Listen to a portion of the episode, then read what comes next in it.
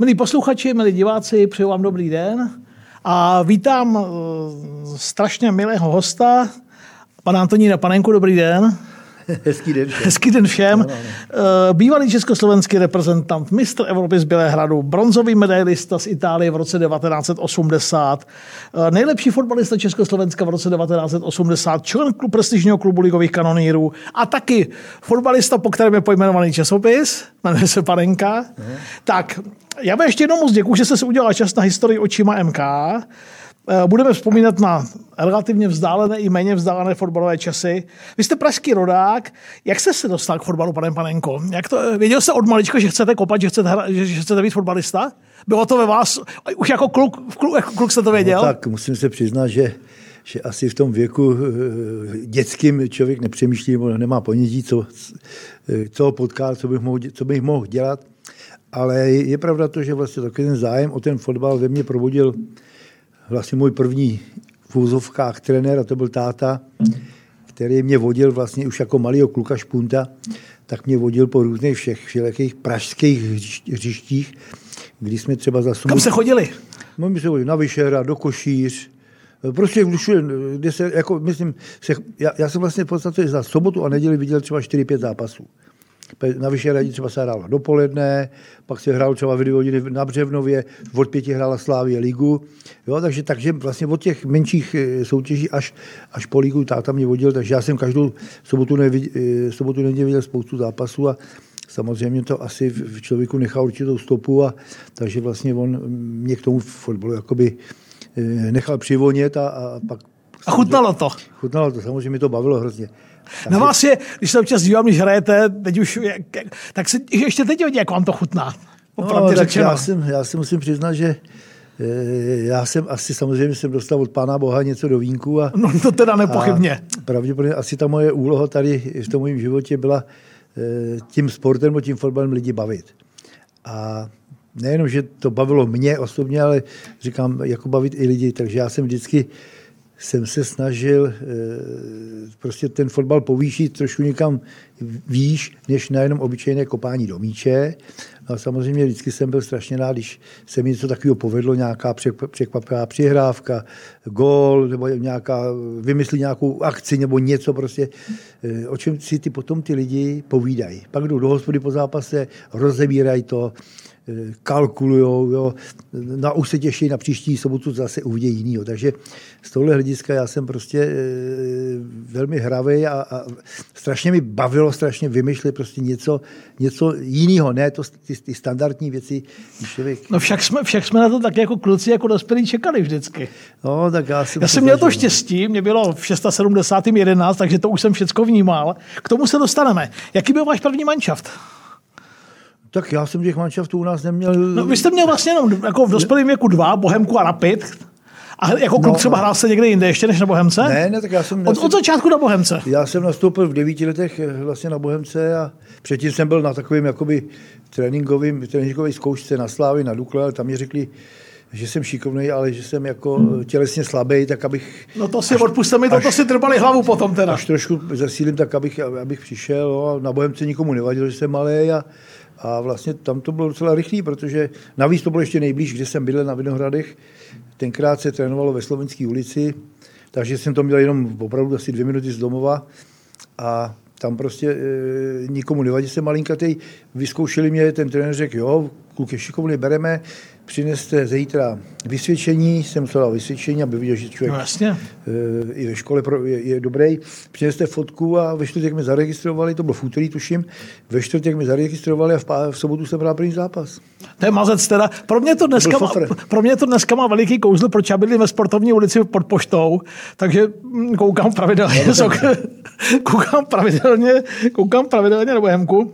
Tak, vy jste, já jsem to říkal, vy jste jako vzor vlastně veliký fotbalové věrnosti, jenom Bohemka a pak jenom ten Rapid.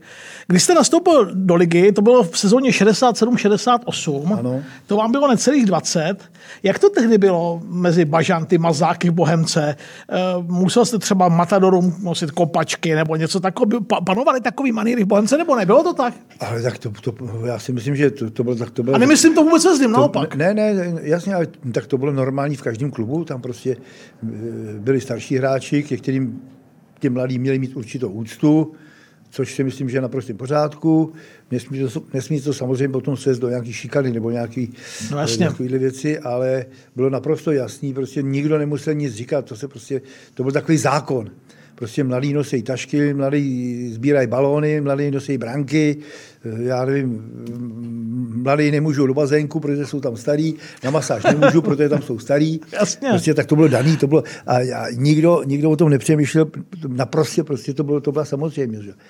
Dneska, dneska trošku situace jiná. Dneska, když To by dneska mladý- ty mladé 20 leté hvězdy koukaly, jak to, jak to tak já, si, já vzpomínám, jsem chvilku dělal v Bohemce taky trenéra, nebo sice tam trenéra a, a prostě pro mě bylo ne- nepředstavitelné to, když, když jsme řekli mladým klukovi, tak kluci vemte bránu a on říká, proč? Proč mi mladí? Proč to nevemu všichni? Jo, tak kdy změnila Tak když se vykalo trenérovi, vykal jste trenérovi? My, jsme, my jsme vykali starším hráčům. I starším hráčům dokonce. Ano, ano, ano. Kdo byl váš první trenér Bohemce? E, jako vůbec? Aha. Tak jako, jak jsem říkal, jako, jako devítiletý mě, mě přijal eh, pan Holeček, se jmenoval ten trenér, mm-hmm. si pamatuju dobře, protože to byl táta toho našeho hokejového brankáře Jirky Holečka. Jiří Holečka. Ano, Ježíš, to je dneska to byl- krásný den, to byl golman. No, to je, takže to byl jeho táta, to byl vlastně můj první, no. Pak samozřejmě bylo, tam byl tenkrát pan Vojáček, pan Bálek. A pak v Lize? V Lize, v, Li- pak, pak musím vzpomenout jednoho trenéra, to byl pan Pařízek, to byl trenér ligový dorostu Bohemky. No, pak v Bčku jsem měl vynikajícího trenéra, to byl pan doktor Jíra, taky velice známá a hlavně v Evropě známá v té době osobnost. No a pak, pak jsem vlastně přišel do Bohemky, když tam trénoval, nebo byl Bohemce, když tam trénoval, nebo začal jsem v Ačku, když tam byl trenér Rubáš. Pak přišel Svatopluk Pluskal, eh, ježiš, pak přišel A nebudu už eh, pak pos... Mádr, Musil a další. A pak takže- pospíchalová éra. pak pospí... Vlastně Tak. jsem skončil s pospíchalem, vlastně, nebo zakončil je s Tak. pospíchalem. V tom dalším ročníku už se dal první tři ligové góly. První z té hromady, co jste jich dal. Eh, vzpom- Vzpomínáte si na první ligový gól? Je to ve vás? Já mám takový den, že první gol jsem dal. Hrál Bohemka ligu, sice se ten vrch sestoupilo, ale vlastně de facto my jsme překvapivě vyhráli utkání v Ostravě, tuším. A já jsem tam dal, No to není nikdy nic jednoduchého. já jsem tam dal, eh, ještě ke všemu, v té době jednou z nejlepších brankářů eh, chytal pan Šmukr.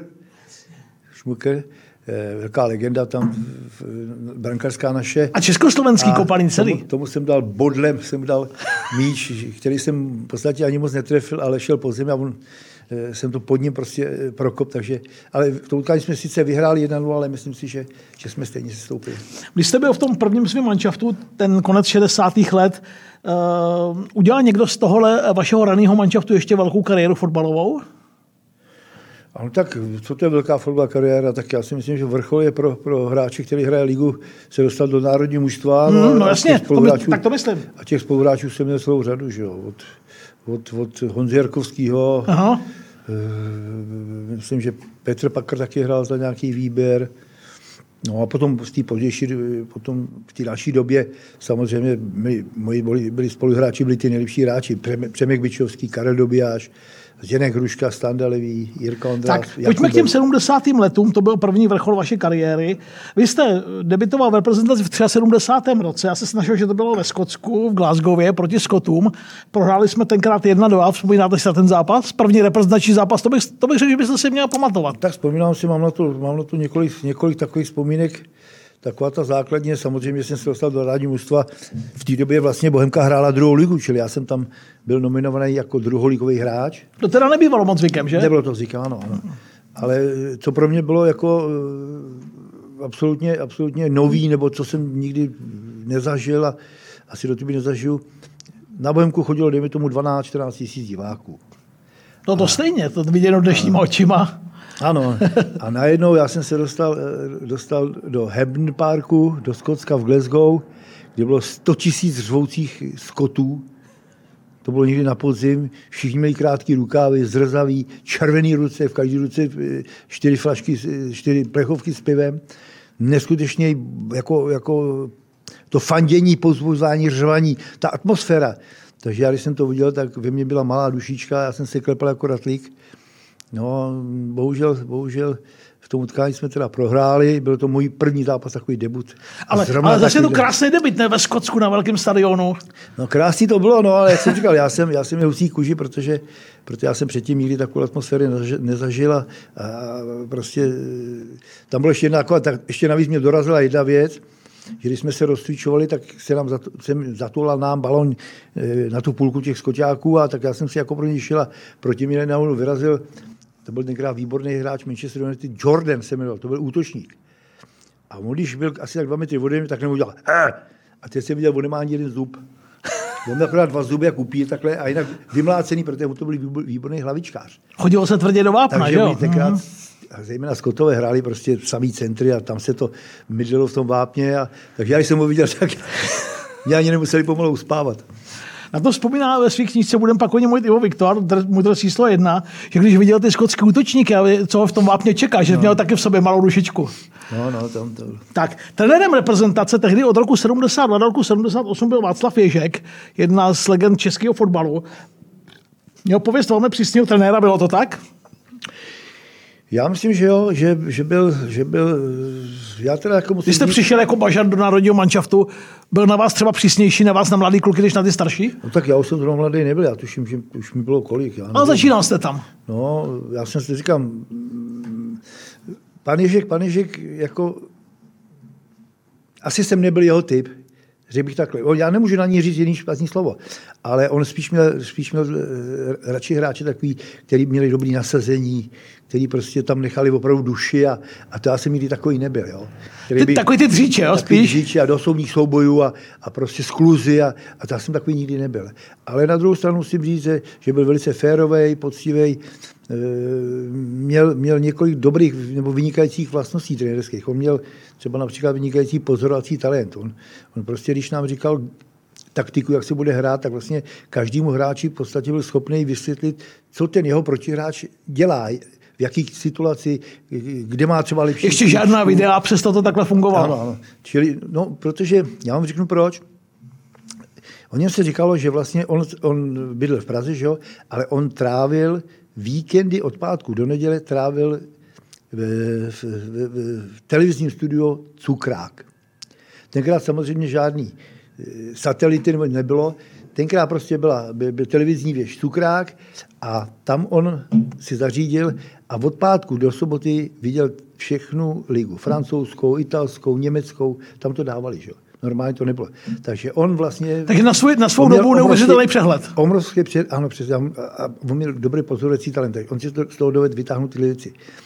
On byl výborný, že měl disciplínu. On, on dovedl to nabudit, vyhecovat. Prostě, jo, tohle to byly vlastnosti, které toho trenéra dělají, dělají dobrým trenérem.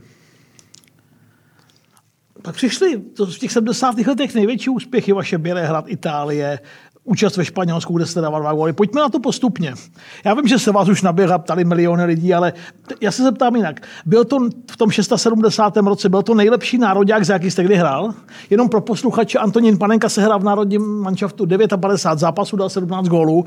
Byl, byl to, byl, tak jako se to nabízí, ale ten pocit hráče může být jiný. Takhle, takhle. Já musím mít tam, že byly dvě, dvě základní věci, které vlastně eh, si myslím rozhodli o tom, že, že to mužstvo bylo úspěšné. První věc je, že to mužstvo bylo velmi dobře typologicky složený. Vlastně ze všech, ze všech možných tvárných eh, pozic těch hráčů. Tak jak to pan Ježek poskládal? Tam byli bojovníci, tam byli kluci, kteří byli výborní hravaři, byli tam kreativní hráči, byli tam výborní útočníci, zakončovatele. Jo, to mužstvo bylo prostě strašně dobře složený. To byla první věc. Čili každý hráč uměl s balonem, prostě uměli, to byli opravdu fotbalisti. Druhá věc byla taková, že já když jsem přišel v tom 73. do, do Nároďáku, tak tam byla trošičku, trošku problém v tom, že byli Češi zvlášť, Slováci zvlášť. Mm. to, třeba Češi seděli jedno stolu, Slováci, prostě tam nebyla taková ta soudržnost, takový ten frončat. Partičky. Ano. to právě tahle ta bělecká parta, ta prostě byla, to, to, to, byl, to byl pro mě jeden z nejkrásnějších vůbec zážitků v životě. Tam byla taková dobrá atmosféra vlastně, kterou tam navodil Tono Ondruš, ten náš kapitán, který prostě byl taková veselá kopa, jak se dneska říká. A on prostě to, tomu šlo tak stmelil, tak prostě, eh, že, že, že já jsem nikdy soustředění neměl rád, nikdy. Ale na, na, v, tom, v tom čase jsem se, na ten národák jsem se těšil na to, na to že, že s těma klukama budu. Takže i, i, i, i, i, to, i to, jak říkají, dneska tomu říkají magie, nebo ještě tomu říkají jinak, ta alchymie nebo chemie. Chemie, chemie. No, tak ta byla, ta byla opravdu jako, jako světová. Opravdu tam... Čili nejen parádní fotbalisti, ale ještě to fungovalo dohromady. A to je ta nastava, proto, já říkám, proto jsme třeba ten úspěch udělali, protože tam opravdu jsme, jsme stáli jeden za druhým a to, to, je, to je strašně důležité v tom kolektivním sportu. Mm. Uh, vy jste porazili Holandsko v semifinále. Ano. To byla veliká... Ty Holanděni na nás nemají, ty Holanděni na nás nemají štěstí. To si, to si málo kdo uvědomuje, že před tím Německem jste už předtím taky porazili Holanděny. Uh, tehdy hráli jenom čtyři manšafty, ten finálový ano, turnaj. Uh, jaký jste měli ambice? Šli jste do toho, že Nizozemci, totální fotbal, Holanděni, uh, ne, Němci. Tak... Šli jste do toho s tím, že to můžete vyhrát? Já myslím, Bylo v tom manšaftu sebevědomí? Já myslím, že to, že to něko, nikoho nenapadlo, že by se tam mohli udělat takový úspěch, ale, ale je pravda, že jsme odjížděli vlastně jako outsideri, nikdo s náma nepočítal, protože... Čtvrtý manča byli Jugoslávci, že jo? Čtvrtý, ano, ale to, je, to byl velmi silný tým. No a samozřejmě eh, Holanděni byli, tuším, mistři světa, nebo Němci, vicemistři, vicemistři světa. Více, Němci byli mistři světa a, a teď my jsme se s nimi měli rovnat, že? takže my jsme odjížděli spíš s takovým respektem, ne, že bychom jako byli podělaný, to ne, ale s takovým respektem, že prostě nás čekají ty nejlepší mužstva z vlastně Evropy i světa, tak se může říct. A to jo, finalisti posledního světového šampionátu. Nebo já osobně jsem se jenom bál, aby jsme prostě neudělali ostudu tím, že třeba nám dají 4-5 gólů nebo jo. Ale zase na druhou stranu je to i svým způsobem třeba motivace k tomu, aby ten člověk dobře na ten zápas připravil. Měli jsme totiž jednu takovou obrovskou výhodu, co já vím, že Holanděni nás neskutečně podcenili. Oni si mysleli, že Češi, který nikdo neznal v Evropě, žádný fotbalisti. Nehrálo se ve velkých nás, klubech. Že nás tak jenom jako přehrajou, že nás porazí jen tak s levou zadní. Jo a samozřejmě to je vždycky, vždycky riskantní nebo nepříjemný, protože pak, když člověk zjistí, že, že prohrává a nejde to, a chce, chce zapnout, tak to většinou nejde už potom. A už se to nedá nastartovat. Takže, takže to byl ten případ, kdy oni nás, opravdu já si myslím, nás hrubě podcenili a pak se chtěli to získat zpátky a už to nešlo. No, takže to pro nás dobře dopadlo s tím, že jsme v, tom prodloužení vyhráli. Trénovalo se tehdy tvrdě v reprezentaci, nebo spíš, šlo spíš o takové jako už dolaďování, jak, jak to bylo? V reprezentaci ne, se, se nikdy netrénuje. Já myslím, že se ani nedá až, až tak tvrdě trénovat. Vlastně no, to jsou hráči v klubech, aby byli fyzicky připraveni a silově. Tady se dolaďují spíš takové taktické věci, herní situace. Eh, a my jsme třeba hodně třeba nasvíčovali penalty. Jako, no. jako, jako kdyby trenéři tušili, že prostě na ty penalty může dojít a tak dále, tak dále. Takže my jsme byli na to skutečně připraveni. Se vstadím, že, že Němci nic takového určitě nedělali, ani Holanděni. Jo, takže, takže ty, je pravda, že ty naši trenéři mysleli na všechno a že se to nakonec jako velmi vyplatilo. Já musím říct, že jsem vždycky obdivoval ten manšaft z 670. roku, že se nenechal zlomit tím vyrovnávacím gólem úplně na konci. Uh, Němci srovnali na 2-2 no. pár vteřin před koncem pro mladší generaci, které, které to neznají to teda ve mně, jako v klukovi, který se na to dívá státu v 11 letech, to ve mně teda byla jako malá rušička, musím říct, před tím prodloužením. Ano, tak samozřejmě pro nás to byl šok, protože vlastně už to bylo hotový. Už jsme se viděli prostě, že je konec zápasu, že, že to je hotový. Teď tam byl takový roh, který ani možná roh nebyl. E, poslední centra a, oni vlastně vyrovnali, že jo. Tak jako já to beru ze dvou stran. Samozřejmě v, tých, v tu chvíli to pro nás byl jako, jako velmi nepříjemný šok prostě. Na druhou stranu, já už dneska jsem zase rád, že oni vyrovnali, protože zase by ta penalta nebyla. No jasně. A, a, a by panenka nebyl tak známý, že jo. Ale samozřejmě, samozřejmě, my jsme věděli, že Němci jsou od přírody prostě jsou, jsou rafani buldoci, kteří hrajou 90 minut a je jedno si vedou, prohrávají, prostě jedou jako mašina. Dokázali to i v tom utkání, v tom druhém semifinálovém proti Jugoslávii, kdy prohrávali 2-0, nakonec vyhráli 4-2, No, takže my jsme se jenom potom Jugoslavci vám fandili ve finále, že jo? No tak fandili, protože přece asi mají ke, Slovanům blíž. No a samozřejmě, samozřejmě Němci je porazili, tak spíš fandili nám. No, ale, byla sladká pak. Ale bohužel, bohužel zase musím trošku ukápnout slzu, protože e, škoda, že tam nebylo víc našich fanoušků, nebo vůbec, že tam nebyli, mm. tam totiž skoro žádní fanoušci nebyli, velice málo. Jenom tak v do Jugoslávie tenkrát to byl poloviční zázrak. No, takže, takže bohužel jsme si to nemohli s těma, s těma e, našima fandama užít.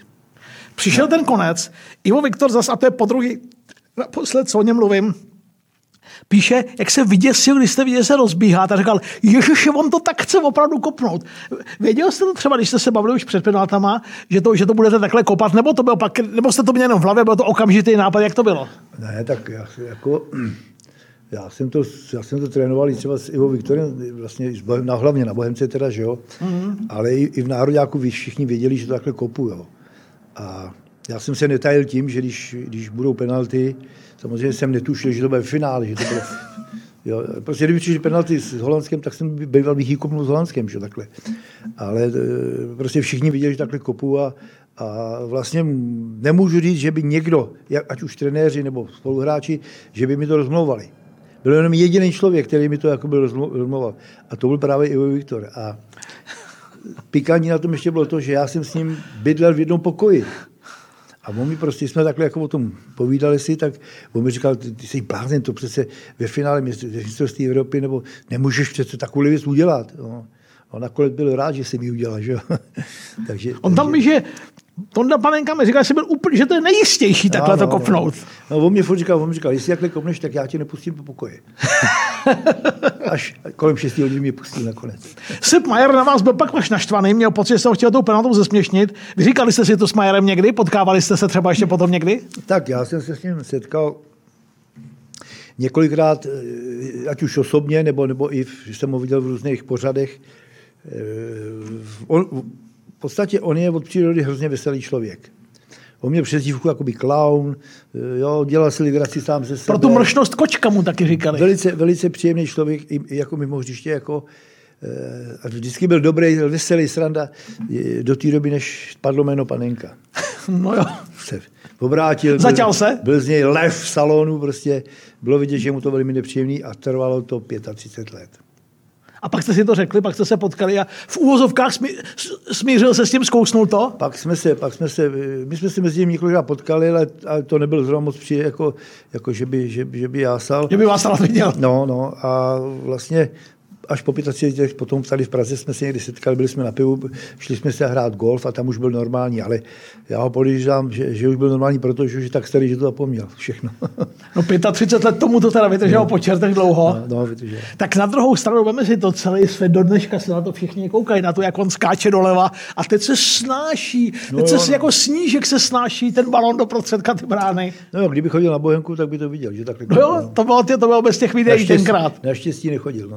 Tak o čtyři roky později, to si taky moc nečekal, jste s nějakým úspěch zopakovali, třetí místo bylo skvělé. Vy jste dal ve skupině gol proti Řecku, vyhrálo se 3-1. Uh, a pak a hlavně díky tomu jste postoupili do boje o bronz, tam jste porazili domácí Itali. Byl ten manšaft uh, hodně jiný, nebo byl v něčem podobný tomu Bělehradskému po čtyřech letech? No, tak eh, byl jiný, samozřejmě byla tam určitá hráčská obměna, věková obměna, ale myslím, že základ, základ žil z Bělehradu v podstatě.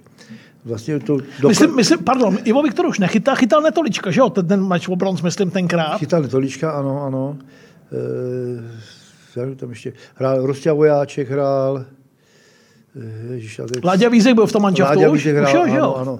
Ale to demonstruje to, že, že ten základ byl z toho Bělehradu, protože vlastně s Itálií se remizovalo jedna jedna a kopali se zase penalty a vlastně de facto my jsme ve stejném složení, ve stejném pořadí kopali penalty, jako byly hradě po, čty, po čtyřech letech. Takže, akorát byl jednou tak dlouhý. Akorát, no, takže... 9-8 to nakonec bylo na penalty. Ano, ale, ale ten základ byl prostě z Bělehradu a pak samozřejmě za čtyři, za čtyři roky už, už ta obměna nějaká tam musí být. To už trénoval národní manšaft Vengloš, Josef Vengloš, slovenský trenér, Uh, pedagog, kantor. Byla to velká změna proti, uh, proti uh, Ješkovi? Vůbec ne, vůbec ne, protože vlastně, když Ježek byl trenér, hlav, byl hlavní trenér a vlastně asistent byl Vengloš. A po těch několika... Byla tam ta kontinuita?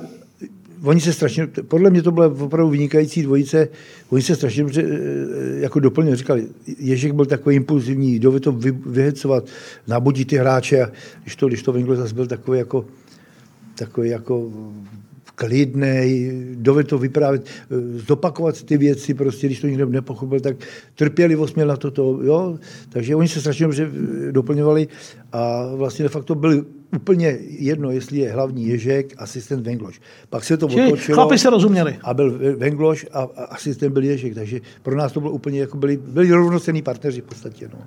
Když jsme, když jsme u toho zlata, u toho bronzu, dneska se vždycky vypisují předem prémie a každý fanoušek přesně ví, co hráči dostanou. Dostali jste něco za Bělehrad za Itálii? Co se tehdy dostávalo no, za tak takový my jsme, za my jsme slíbený za, za, za titul mistra Evropy 8 tisíc korun. A v tom vlastně de facto byly oba dva zápasy. Takže my jsme třeba eh, příklad za, za, za eh, semifinále s Holandskem jsme dostali 4 tisíce korun a vlastně, kdyby jsme porazili Němce, dostaneme další 4 tisíce korun. A tam naši jako kuci kapitán a starší kuci orodovali, že by teda měli ty prémie být asi nějaký lepší nebo vyšší a tak nám nakonec přidali ještě 2000. Takže vlastně de facto... Takže desítku jste takže dostali. My jsme se 10 tisíc, ale de facto za titul mistra Evropy jsme dostali 2000 korun, že jo. No. Je, to, to, bylo, to bylo jako od, od ČSTV, od, od fotbalu. Jasně. Jo, samozřejmě pak, pak jsme dostali ještě, ještě 20 tisíc od, od uh, pana Štrougala nebo od, od, od předsedy vlády. Předsedy vlády a tak dále. Takže dohromady to bylo asi kolem 30 tisíc. No. Cítili jste třeba v, repre, v národě v reprezentaci politiku nějak tenkrát nebo ne? Nebo, to, nebo, to, nebo se to do toho vůbec nikdo nepletl? Tak je, moc, moc se ta politika do toho, do toho jako, jako nevmyslovala do toho, hmm. ale samozřejmě, samozřejmě, že jsme o tom věděli, protože příklad, když jsme jeli někam na západ, do zahraničí, ať už klub nebo národák, tak vždycky s náma, my jsme tomu tenkrát říkali, že s náma jede nějaký bočko. Byl tam prostě nějaký nějaký člověk z UV, UV Dohlížitel. Dohlížet a který, který, Dohlížitel. Prostě, který prostě měl přehled o tom, kdo se s kým kamarádí, kdo s kým se stýská, jestli náhodou nás tam nějaký emigranti neoslovují a, a, a prostě, prostě takový jako informátor tam byl. No, takže, takže ale jinak, jinak si myslím, že celkem to bylo klidný. Pak přišlo Španělsko v 82. roce, všichni jsme se strašně těšili, vy určitě taky. Británie, Británie, Anglie, Kuwait a Francie. Vy jste dali jediné dva góly, naše na tom, na tom skončilo se ve skupině, všichni to brali jako velký neúspěch, ale popravdě řečeno, ono to bylo vlastně ofus. Na konci mače s Francií byla veliká šance.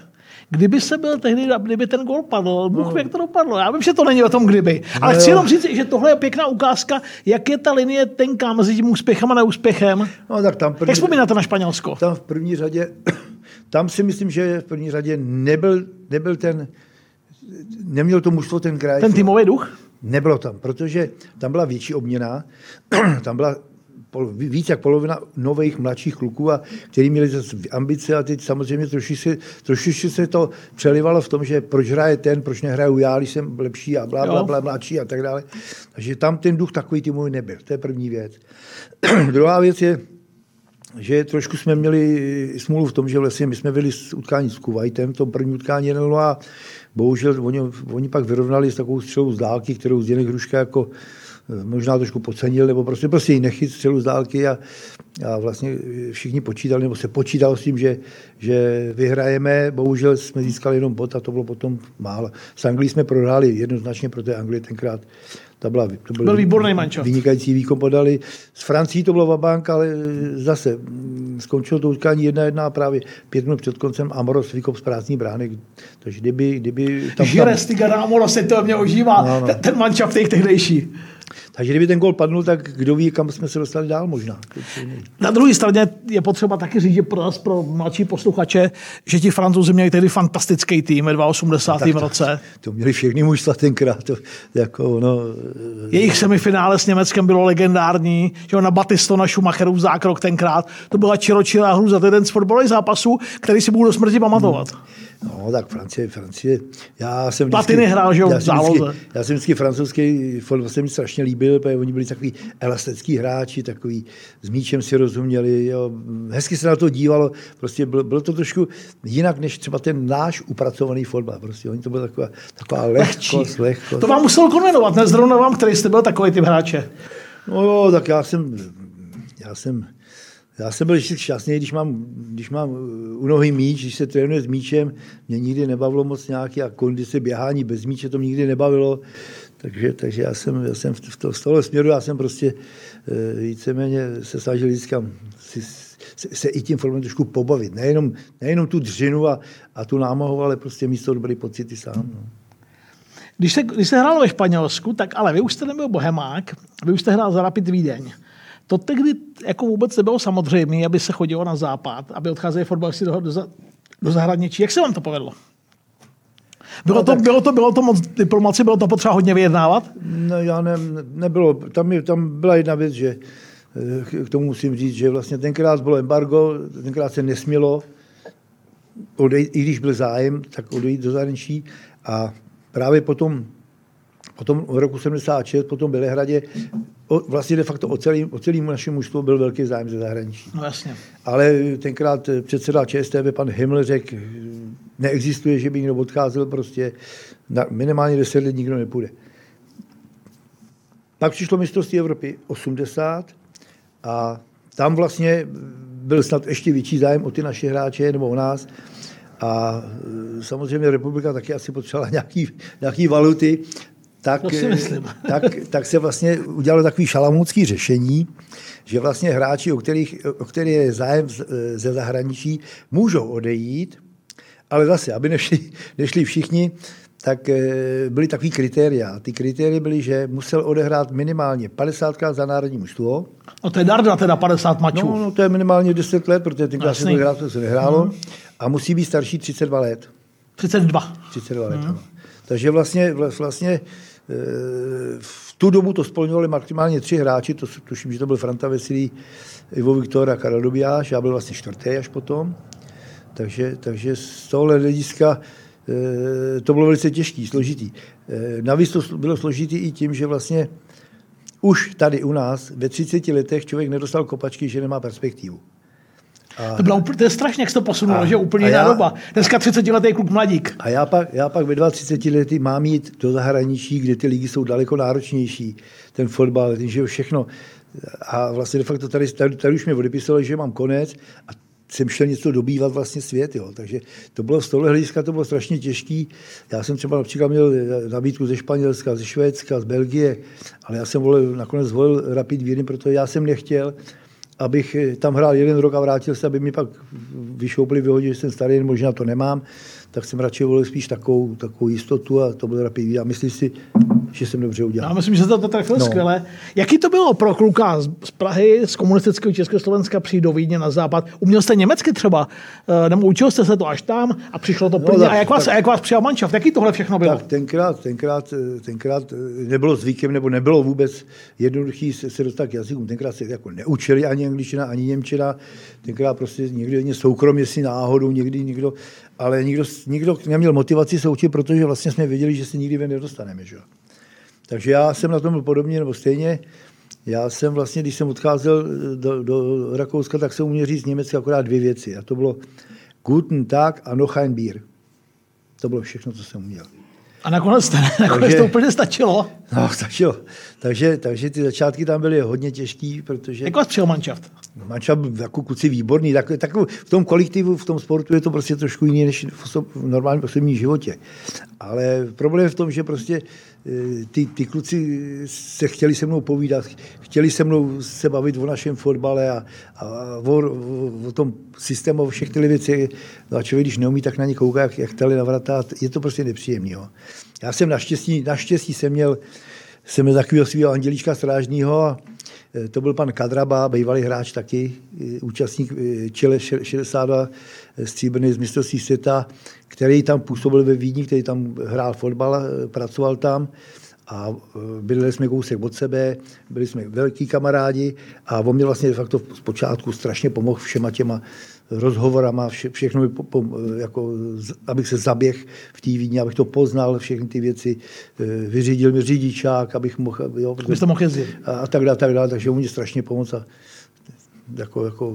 No, vám se v Rakousku hodně dařilo. Pro posluchače zás, pan Panenka tam hrál pět sezon, dal 63 gólů, dvakrát vyhrál rakouský titul, zahrál si ve finále poháru vítězů poháru za Rapid. Byl králem rakouských ligových střelců, což teda v době Kranklově to nebyla žádná. To, ne, to teda ne, to byla, Hans, šichta, to, to byla šichta, když Hans Krankl jako válel, tak vyhrát rakouského ligového střelce, to teda, takže to byla báječná kariéra. Eh, v čem byla jiná rakouská liga? Kdybyste mě byla lepší, horší s tou československou tehdejší? Když se zatím mohli jít dneska. Tak ta špička byla podobná asi jako u nás, dá se říct, ale tam byl základní problém v jedné věci, že, že u nás, u nás byl systém takový, že eh, víceméně ta hvězda toho mužstva, nebo ten nejlepší hráč, nebo lepší hráč, eh, dostal roli, že se podřídil kolektivu. V Rakousku jsem přišel, bylo to úplně naopak. Tam to mužstvo pracovala, pracovala na, ty stars. na, tu, na tu hvězdu, konkrétně Krankl. Takže, takže vlastně, když při zápase všechno se hrálo na Krankla, jo, ale zase ono se to vyplatilo, protože on dával goly z takových situací, který ten druhý prostě nedal nikdo.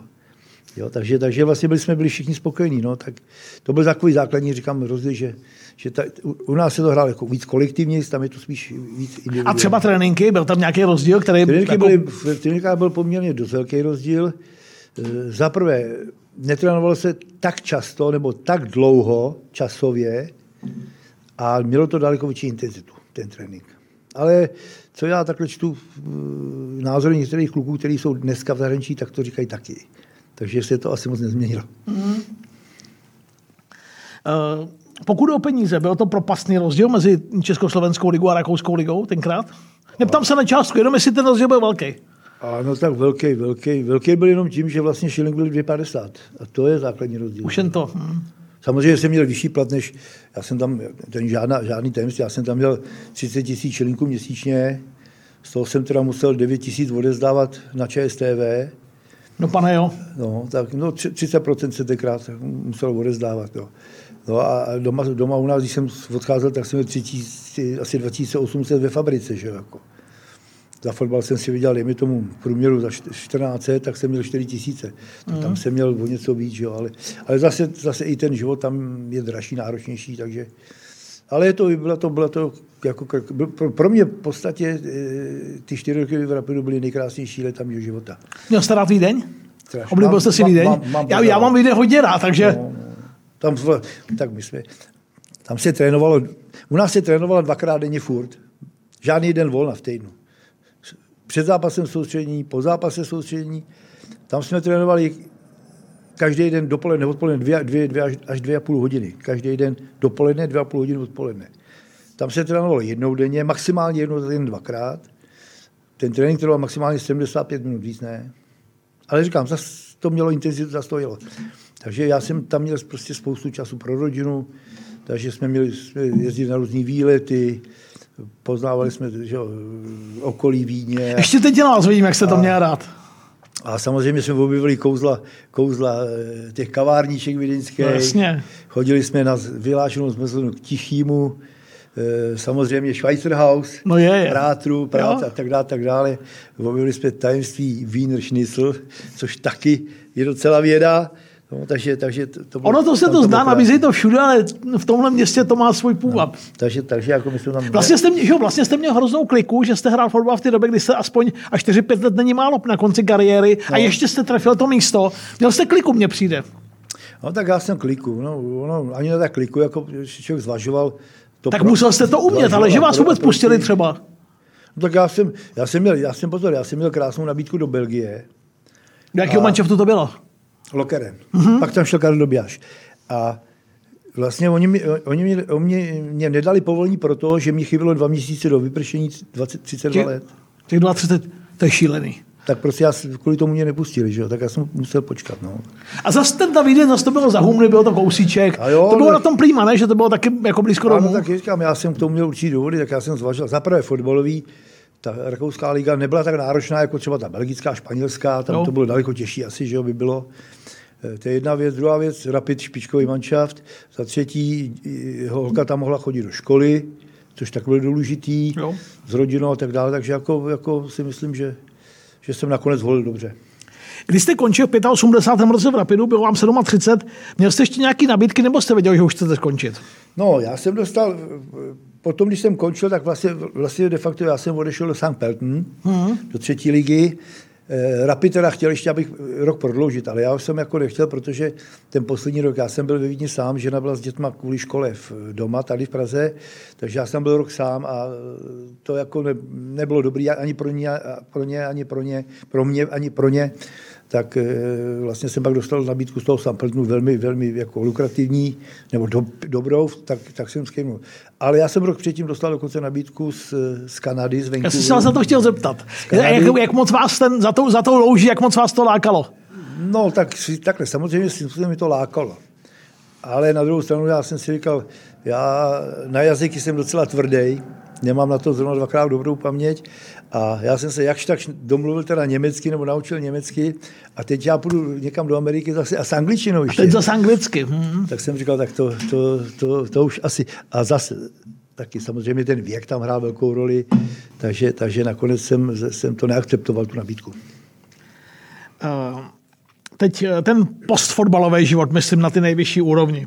Musím říct, jak na to koukám, jak často chodím na Bohemku nebo koukám z okna, tak když vidím, jak nemáte nikdy chvíli klid, jak chtějí všichni fotku, jak chtějí všichni autogram, Eh, na jedné straně je to strašně hezký, že prostě dneska prckové jo, vědí, kdo je kde Antonín Panenka, to je úžasný.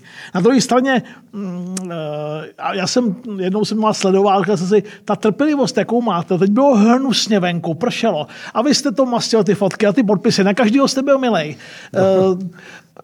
Taky to ale je, že jo? Je to taky kříž tohle, tohle jako snášet pořád rok od roku, pořád furt a, a furt. Tak jako já si myslím jednu věc, že to k tomu patří prostě. Pokud chci, aby mě měli lidi, lidi rádi, aby na mě nezapomněli, tak jako nesmím, nesmím eh, se od nich nějak distancovat. Že? A vlastně i pro mě, pro mě i byl takovým průkopníkem byl Karel Gott, Teď jsem na něj myslel, který, popravdě řečeno. Který prostě, který prostě, co já jsem zažil, ze všema si povídal, každý mu se podepsal, vyfotil Profík. se, i když i když jsem cítil, že už někdy toho je třeba dost, nebo že, že už mu to trošku leze krkem, ale prostě on to na sobě nedal znát, jo. Takže, takže eh, já si myslím, že to samý prostě tak, když to už, to už je úděl toho, že člověk známý, slavný, prostě to, to k tomu patří no a musím se s tím vyrovnat. Když se s tím nevyrovnám, tak se v podstatě odepíšu sám. Chtěl jsem se vás zeptat ještě na jednu věc. Vy jste byl legenda Bohemky, jak od vás mrzelo, Nez, nebo nezamrzelo vás někdy, že jste u toho nebyl, když Bohemka v sezóně 82-83 vyhrála jediný domácí titul a oslavil jste to třeba po sezóně s klukama? A tak samozřejmě, že mi to mrzelo, že, že jsem tak taky bych měl rád titul s Bohemkou, no, tak naštěstí, naštěstí trošku taková malá náplast je, že jsem vlastně s Rapidem získal Máte dva rakousky. Dva tituly, no, ale já bych radši byl jeden a jeden, to by bylo asi pro mě lepší. Samozřejmě, ale ale no tak takový fotbalový život prostě, no, tak já jsem, já jsem Bohemce prožil krásný leta, já jsem tam byl třeba 20 let, od 9 do 22 a, a prostě jsem tam zažil krásný, prostě mám krásné vzpomínky, spoustu lidí jsem potkal, ta atmosféra na Bohemce vždycky byla taková ta, ta prostě specifická, ta Bohemka prostě je trošku jiná než ty jiný kluby. Že? Teda ono i dneska, když je to sobotní nebo nedělní odpoledne, no, začne ta tam, muzika a teď se ten bohemácký lid schází, to je taková krása. Samozřejmě ten stadion sice už by potřeboval nějakou rekonstrukci, ale pořád tam nějaká ta myšlenka, to genius loci tam pořád je. je, jako, jo. je, je. Prostě, takže, takže se tam, jsem se tam vždycky rád vracel a doufám, že tam ještě budu chodit dlouho. No doufám taky. Uh, už jsme zmiňovali to jméno, ten manšaft, ten tým, mistrovský velel Tomáš Pospíchal. On tam byl 10 let od roku 77 do roku 87 a říkalo se o něm teda, že to byl fakt přísný ras byl. Tak byl, tak eh, on, byl, on měl, jak bych ho jako hodnotil, svým způsobem samozřejmě byl velmi kvalitní. On vlastně pět let hrál, tuším, ve Francii, kde, kde si o tam přivedl spoustu dobrých věcí, nápadů, trenerské a tak dále. Takže to bylo výborný. Co měl, co měl na druhou stranu, bohužel, bohužel eh, takovou špatnou vlastnost, že nebyl tak, až tak komunikativní. Eh, měl určitý, určitý takový, eh, on třeba, on, on třeba tvrdil jednu věc, že klid v mužstvu není dobrý. Takže on když viděl, že to mužstvo je v pohodě. Že se Takže nám, do něj vnášel uměle ten neklid? Schválně, schválně pošlal jednoho hráče proti druhému. Schválně prostě, ať už verbálně nebo slovně. Jo, prostě eh, snažil se to narušit, protože on říkal, že jenom naštvaný hráč může podat dobrý výkon. Jo. On věděl, že jsou, jsou dva typy hráčů. Jeden hráč, který potřebuje pochválit, pohladit, a je druhý, který ho musí zase vynadat, zařvat na něj, aby oba dva docílili tomu maximálního výkonu. A on bohužel, to, i když to věděl, tak on všechny hodil do jednoho pytla, prostě byl spíš raz. Nebo, nebo prostě, jo, a, a to, Takže to jako lidsky úplně příjemné asi nebylo. Nebylo. Pro mě určitě ne, protože já jsem spíš takový klidnější. A to pohlazení. Jsem to neměl, neměl rád. On prostě, já si myslím, že kdy, kdyby tohle to trošku víc toleroval, tak jsme s Bojmkou udělali nejenom jeden titul, ale minimálně tři, čtyři. Mm-hmm. Protože to mužstvo na tenkrát bylo, bylo vlastně nejlepší tady u nás. Pojďme k tomu, čemu Němci říkají Zeitgeschichte, soudobí dějiny. Uh, že máte rád fotbal dneska, to je, to je, to je jasný. Um, jaká je dnešní Česká liga? Co říkáte na dnešní Českou ligu? Nevím, no, já se, já chodím teda, chodím, samozřejmě chodím na všechny zápasy Bohemky, eh, doma, spoustu zápasů vidím v televizi, no, já nevím, no, tak eh, samozřejmě nemůže člověk nic vytknout, co se týká nějakého nasazení, nějakého fyzického fondu. Jsou nadupaný ty kluci. Mhm. Jsou, ale mě tam prostě chybí víc té fotbalovosti, no, takových, já když to přenesu třeba, třeba i na tu Bohemku, tak já chodím tři, tři, za poslední tři roky zpátky, já nepamatuju, že by kopali trestný kop například. Nebo, že by někdo v lize dal z 25 metrů nějakou krásnou dal gol, prostě toho je jak šafránu, hrozně málo. Je tam, je tam prostě spousta, říkám, těch osobních, je to namakaný hodně. osobních soubojů, je to, je to, je to dokonce i, i ty hráči jsou, řekl bych, řekl bych, kdyby neměli na, zá, na zádech eh, popisky, jak se jmenujou, tak člověk ani nepozná, protože každý, všichni stejný styl, jakoby, jo. Prostě... Pro koho, ať už z českých nebo světových fotbalistů dneska, kdo se vám líbí, koho máte rád, na koho se rád díváte? Tak já jsem vždycky měl rád takový ty tvořivý hráče, takový ty elegantní, technický, který má nějakou myšlenku, eh, jo, do, rozdávají tu radost, ale dneska bohužel dneska těch hráčů je strašně málo. U nás se dá říct, že skoro, skoro žádný nejsou výjimečně, jako výjimečně někdo. Naposledy musím říct, že teda ještě vzpomínám na Pavla Horváta, který byl ten, ten typický, typický eh, jako showman v tom dobrém slova smyslu, jako v tom fotbalovém výkonu. Že? Ano, ho měl geniální teda. No a tak mu to vychází z hlavy všechno. Že? Ale jako říkám, říkám jako mě, já si myslím, že v té naší době byl ten fotbal trošku takový, řekl bych, pohlednější, líbivější. Ale, ale jako já si myslím, že já nebo i, i, i ty hráči potom v této době asi bychom si moc, moc, by to bylo nás náročný moc. A teď strašně psali mé kamarádi, když věděli, že budete, že s vámi budu povídat, že oni jsou rozdělení, jako je to úplně legrační, oni to taky nemyslí úplně vážně. Jako hecování to je. Kdo je podle Antonína Panenky nejlepší fotbalista všech dob? Dá se to vůbec říct? Ty, ty kamoši moji, ještě abych vám to, ti starší jsou no, Pele od třídu a ty mladší, co jsou třeba moje generace, říkají, ale to, co uměl ten Maradona, v tom bylo fakt jako kus něčeho božského. Jak, to, jak, jste, jak jste tyhle ty legendy viděl vy? Já... Hrál jste si třeba proti Maradonovi, nehráli jste spolu někdy? Hráli jsme proti sobě. No. No tak já jsem, to bych tady možná mohl zvinit, jako já, já v takovém tom pomyslním žebříčku těch mých nejvyšších úspěchů a hodnot mám na, skoro na jednom z nejvyšších míst tu věc, že jsem měl možnost hrát vlastně s těma nejlepšíma hráčema světa, jo, Evropy. Za různý výběry světa, různý výběry Evropy a takový a vlastně jsem seděl v té kabině, seděl jsem u stolu s takovýma, takovýma velikánama, jako byl, já nevím, třeba když trenér v kabině řekl, tak dneska nastoupíme v této sestavě a on říká, v brance bude Jašin. Ježiš. V pravé obránce bude Carlos Alberto, stopera bude hrát Franz Beckenbauer, středová řada na Císař středová, středová řada nastojí v, v sestavě vpravo Eusebio, v prostředku Bobby Charlton, vlevo Panenka, no tak já myslím, že, že, že, to, že se sesunu na zem. Prostě, jo, tak, no, no. Vepředu Johan Krajf, Keegan, prostě s takovými hráči asi měli možnost si hrát. A, a já jsem se to bych rád zmínil. Já jsem se mezi nimi cítil strašně příjemně a dobře, protože přestože jsem z nich byl určitě nejméně známý, nebyl jsem tak slavný jako všichni ostatní, tak já jsem si, protože oni vás, nafouklí? oni vás berou jako normálního kamaráda a je spojuje na základní věc. Oni jsou strašně všichni skromní. Na rozdíl od spousty jiných, kteří toho tolik nedokázali. Takže, takže oni zase tam prostě, oni vědí, že ty fanoušky potřebují, takže jim vychází z Takže... Teda ožili ve mně hrozně vzpomínky, jak jste, jak jste říkal ty jména, to bylo moje mládí samozřejmě, hmm. koukal jsem na všechny tyhle kluky. Spousta z nich je bohužel no. už mrtvých když odešel Johan Krajf, tak to mě, to mě, to mě no, úplně vyřídilo. Mario Kempes ještě vzpomínám taky.